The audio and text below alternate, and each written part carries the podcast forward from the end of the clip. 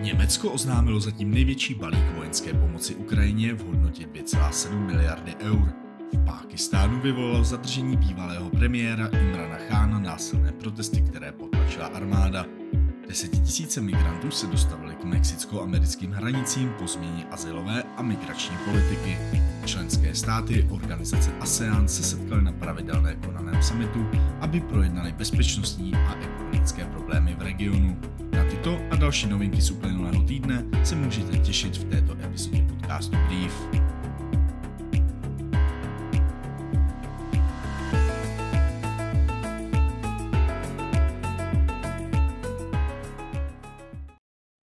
Moje jméno je Matěj Marek a vy posloucháte 19. epizodu podcastu Brief, které vás budu provázet aktuálním děním ze světa bezpečnosti. Podcast Brief vzniká pod hlavičkou československého portálu o bezpečnosti Security Outlines. Teď už se ale pojďme podívat na to, co se v uplynulém týdnu stalo. Blízký východ a severní Afrika. Izraeli došlo k významné eskalaci konfliktu poté, co izraelská armáda zabila v úterý několik čelních představitelů organizace Palestinský islámský džihad. V odpovědi na letecké údery vystřelil palestinští bojovníci z pásma Gazy na Izrael téměř 500 raket. Podle izraelských zdrojů většina raket se střelila protivzdušná obrana nebo dopadly do neobydlených oblastí. Ve čtvrtek izraelská armáda zabila už šestého vrchního velitele palestinského džihádu. Tento týden od úterý zemřel v důsledku bojů nejméně 30 palestinců a jeden Izraelec. Mnoho dalších lidí bylo zraněno. V Tunisku během každoroční poutě do nejstarší africké synagogy na ostrově Džerba došlo k teroristickému útoku. Zemřeli tři civilisté a tři příslušníci bezpečnostních složek. Jeden z mrtvých civilistů byl francouzský občan. Letošní poutě se účastnilo odhadem nejméně 500 tisíc lidí, většinou cizinců. Útočník, který byl členem Národní gardy, byl sám zabit. Jeho motiv je dosud nejasný. Synagoga má přísnou bezpečnostní politiku od roku 2002, kdy na ní zautočili teroristé z al -Qaidi. Euroatlantický prostor Kanadská Otava nařídila vyhoštění čínského diplomata kvůli jeho zapojení do zastrašování kanadského poslance Michaela Chonga a jeho rodiny. Zákonodárce konzervativní strany dlouhodobě kritizuje čínské zacházení s menšinou Ujgurů. Peking v reakci na kroky Otavy vyhostil kanadskou diplomatku. Napětí mezi zeměmi v posledních letech narůstá i kvůli zadržení finanční ředitelky Huawei či pokusům Číny ovlivňovat kanadské parlamentní volby v letech 2019 a 2021, což Peking odmítá. Berlín oznámil zatím největší balíček vojenské pomoci Ukrajině v hodnotě 2,7 miliardy eur. Německé ministerstvo obrany potvrdilo, že Kijevu poskytne 30 tanků Leopard 1, 15 protiletadlových tanků Gepard, 20 bojových vozidel pěchoty typu Marder, přes 200 průzkumných dronů, 18 houfnic a 4 systémy protivzdušné obrany Iris-T. Německo je z evropských zemí největším poskytovatelem finanční a vojenské pomoci napadené zemi. Ukrajinský prezident Zelenský přijel do Berlína po návštěvě Itálie, kde se setkal s italskými představiteli a papežem Františkem. Jižní Asie. Indická policie ve čtvrtek zatkla pět lidí po dalším výbuchu u Sikského zlatého chrámu. Okolí nejposvátnějšího místa sikismu ve městě Amritsar v severozápadním státě Punjab se stalo terčem bombového útoku třikrát během pěti dní. Za explozemi nízké intenzity, které zranily jednoho člověka, stála podle bezpečnostních sil skupina dvou útočníků a tří dalších mužů, kteří scháněli výbušný materiál používaný v petardách. Není jasné, jestli se zradikalizovali sami, nebo jde o součást větší skupiny, či zda útoky souvisely s nedávným začením sikského separatisty Singa. Úterní zadržení bývalého pákistánského premiéra Imrana Khána v zemi vyvolalo násilné protesty, které potlačila armáda. Na politika obviněného z korupce byla uvalena vazba, jakmile se dostavil k soudu. Podporovatelé jeho strany PTI se vydali do ulic ve velkých městech, kde se střetli s policií a ničili majetek. Při nepokojích zemřelo 10 lidí a na 2000 bylo zatčeno. Na základě rozhodnutí nejvyššího soudu byl Chán v pátek propuštěn na kauci a jeho zadržení bylo označeno za nezákonné. V noci na sobotu pak byl po čtyřech dnech odblokován mobilní internet a sociální sítě. Latinská Amerika Jeden z nejuznávanějších zpravodajských serverů, El Periodico, ukončí svou činnost z důvodu začení jeho zakladatele Jose Zamory v Guatemala. Ten je obviněn z praní špinavých peněz a ovlivňování. Společnost El Periodico je známá díky svým investigativním zprávám. Začení probíhá v době zátahu proti státním zástupcům, soudcům, lidskoprávním aktivistům a novinářům.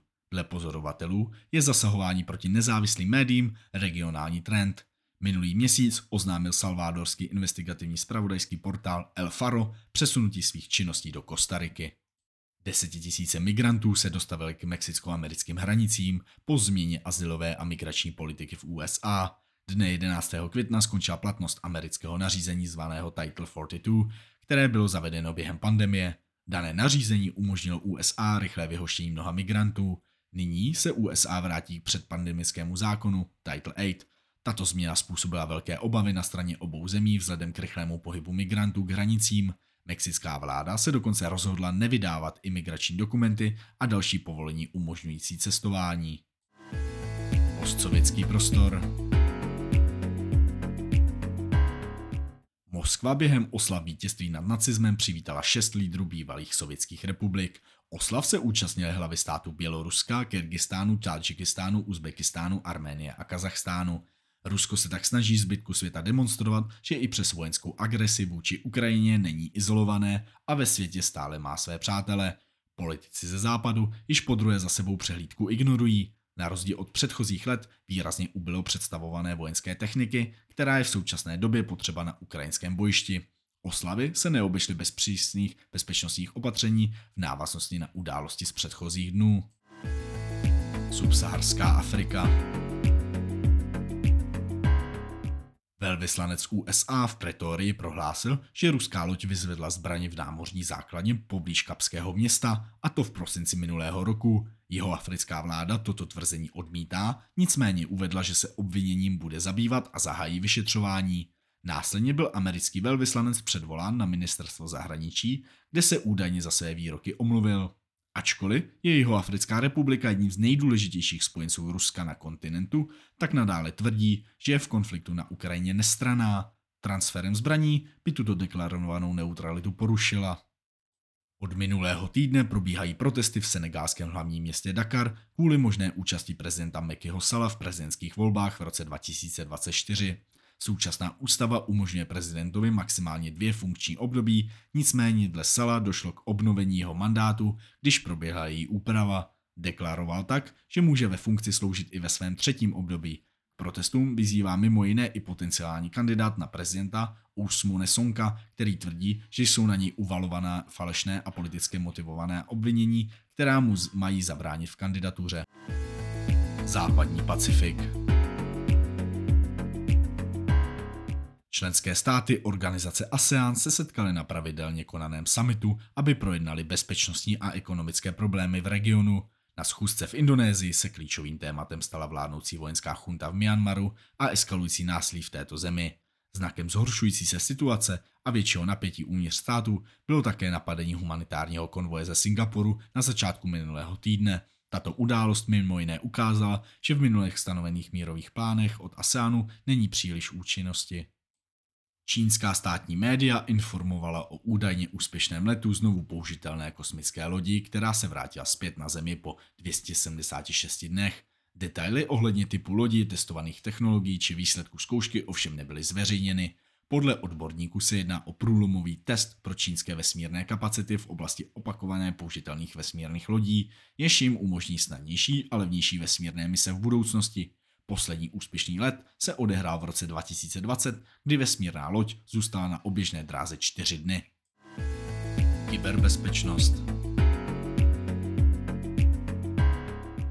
Seniorní výzkumníci z firmy Trend Micro představili na konferenci Black Hat Asia výsledky svého výzkumu, jež se věnoval zařízením infikovaným v rámci dodavatelského řetězce před jejich samotným prodejem. Hrozba se týká především levných mobilních zařízení typu Android, Nevyhýbá se však ani chytrým hodinkám či televizím. Malware se do zařízení dostá přes infikovaný fireware, který je typicky zajišťován externí firmou. Cílem škodlivého softwaru je sbírat data, která jsou následně prodávána nejen na černém trhu, ale i otevřeně na platformách Facebook či YouTube.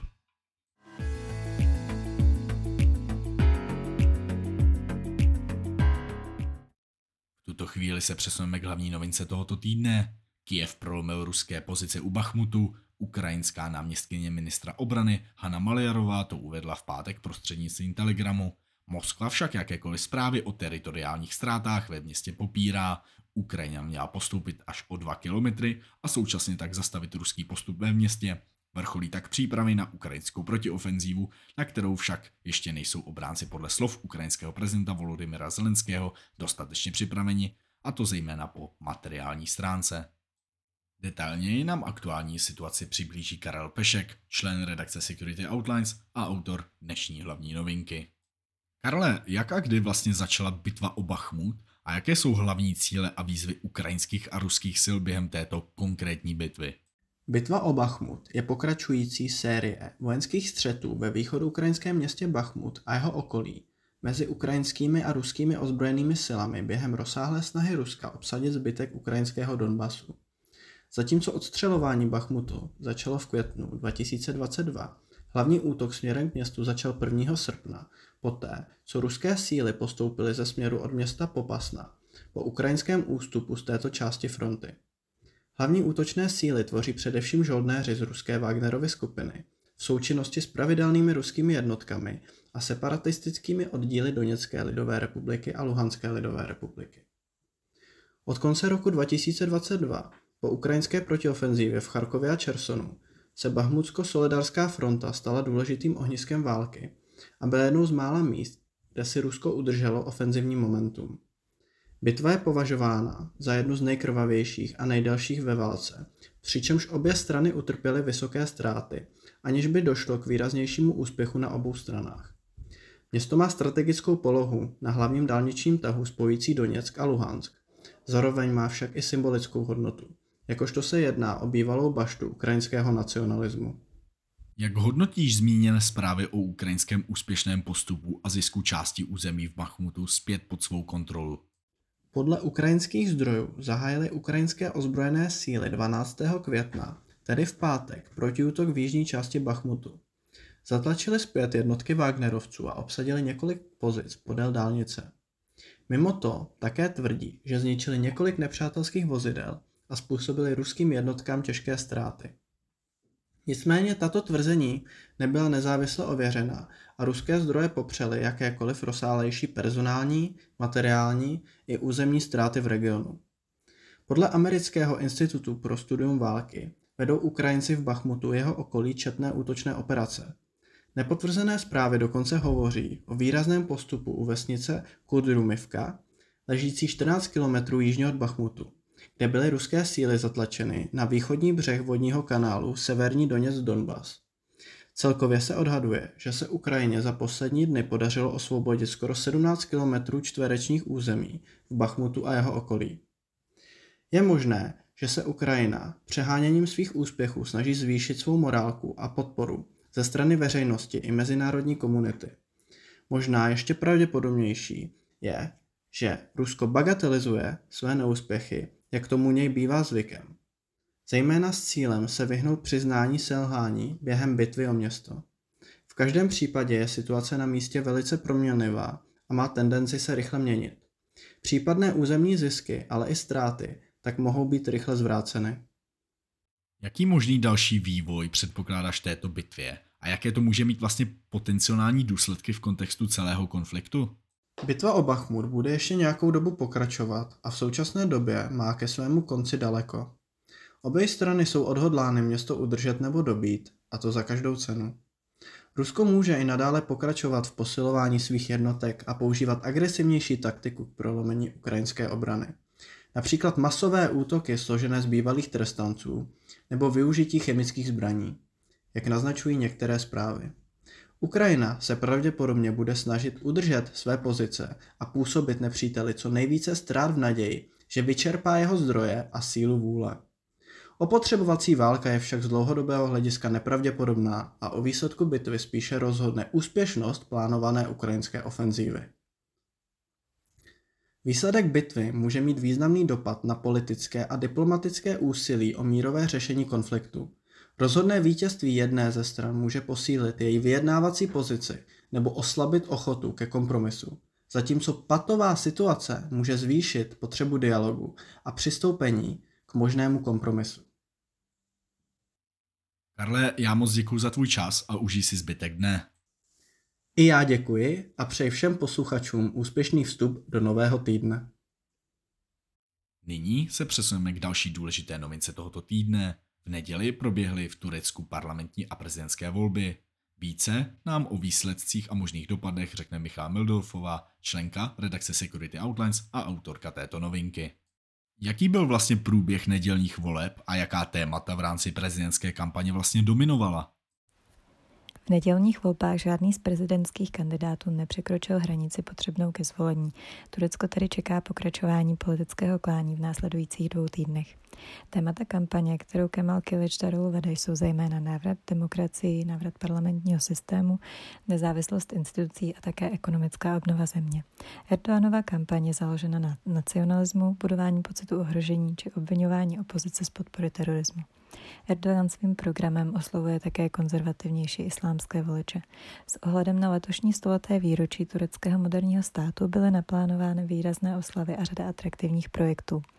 Například spuštění těžby zemního plynu z pole v Černém moři proběhlo pouze několik týdnů před volbami. Prezident oznámil, že pro obytné zóny jsou nyní dodávky v rámci oslav na měsíc terma za určitých podmínek až na rok. Prezident měl tedy v rámci výkonu své funkce výhody, co se týče budování image. Před volbami se ale také spekulovalo o možném vlivu únorového zemětřesení. Nicméně výsledky ukazují, že i přes pochybnosti o efektivitě záchranných prací vyjádřily zasažené regiony Erdoganovi podporu. Hlasy pro něj převážely v osmi ze zasažených regionů. Podpora stávajícímu prezidentovi převážela také u zahraničních voličů. Ve Francii i v Německu se pohybovala okolo 65% z celkového počtu registrovaných hlasů.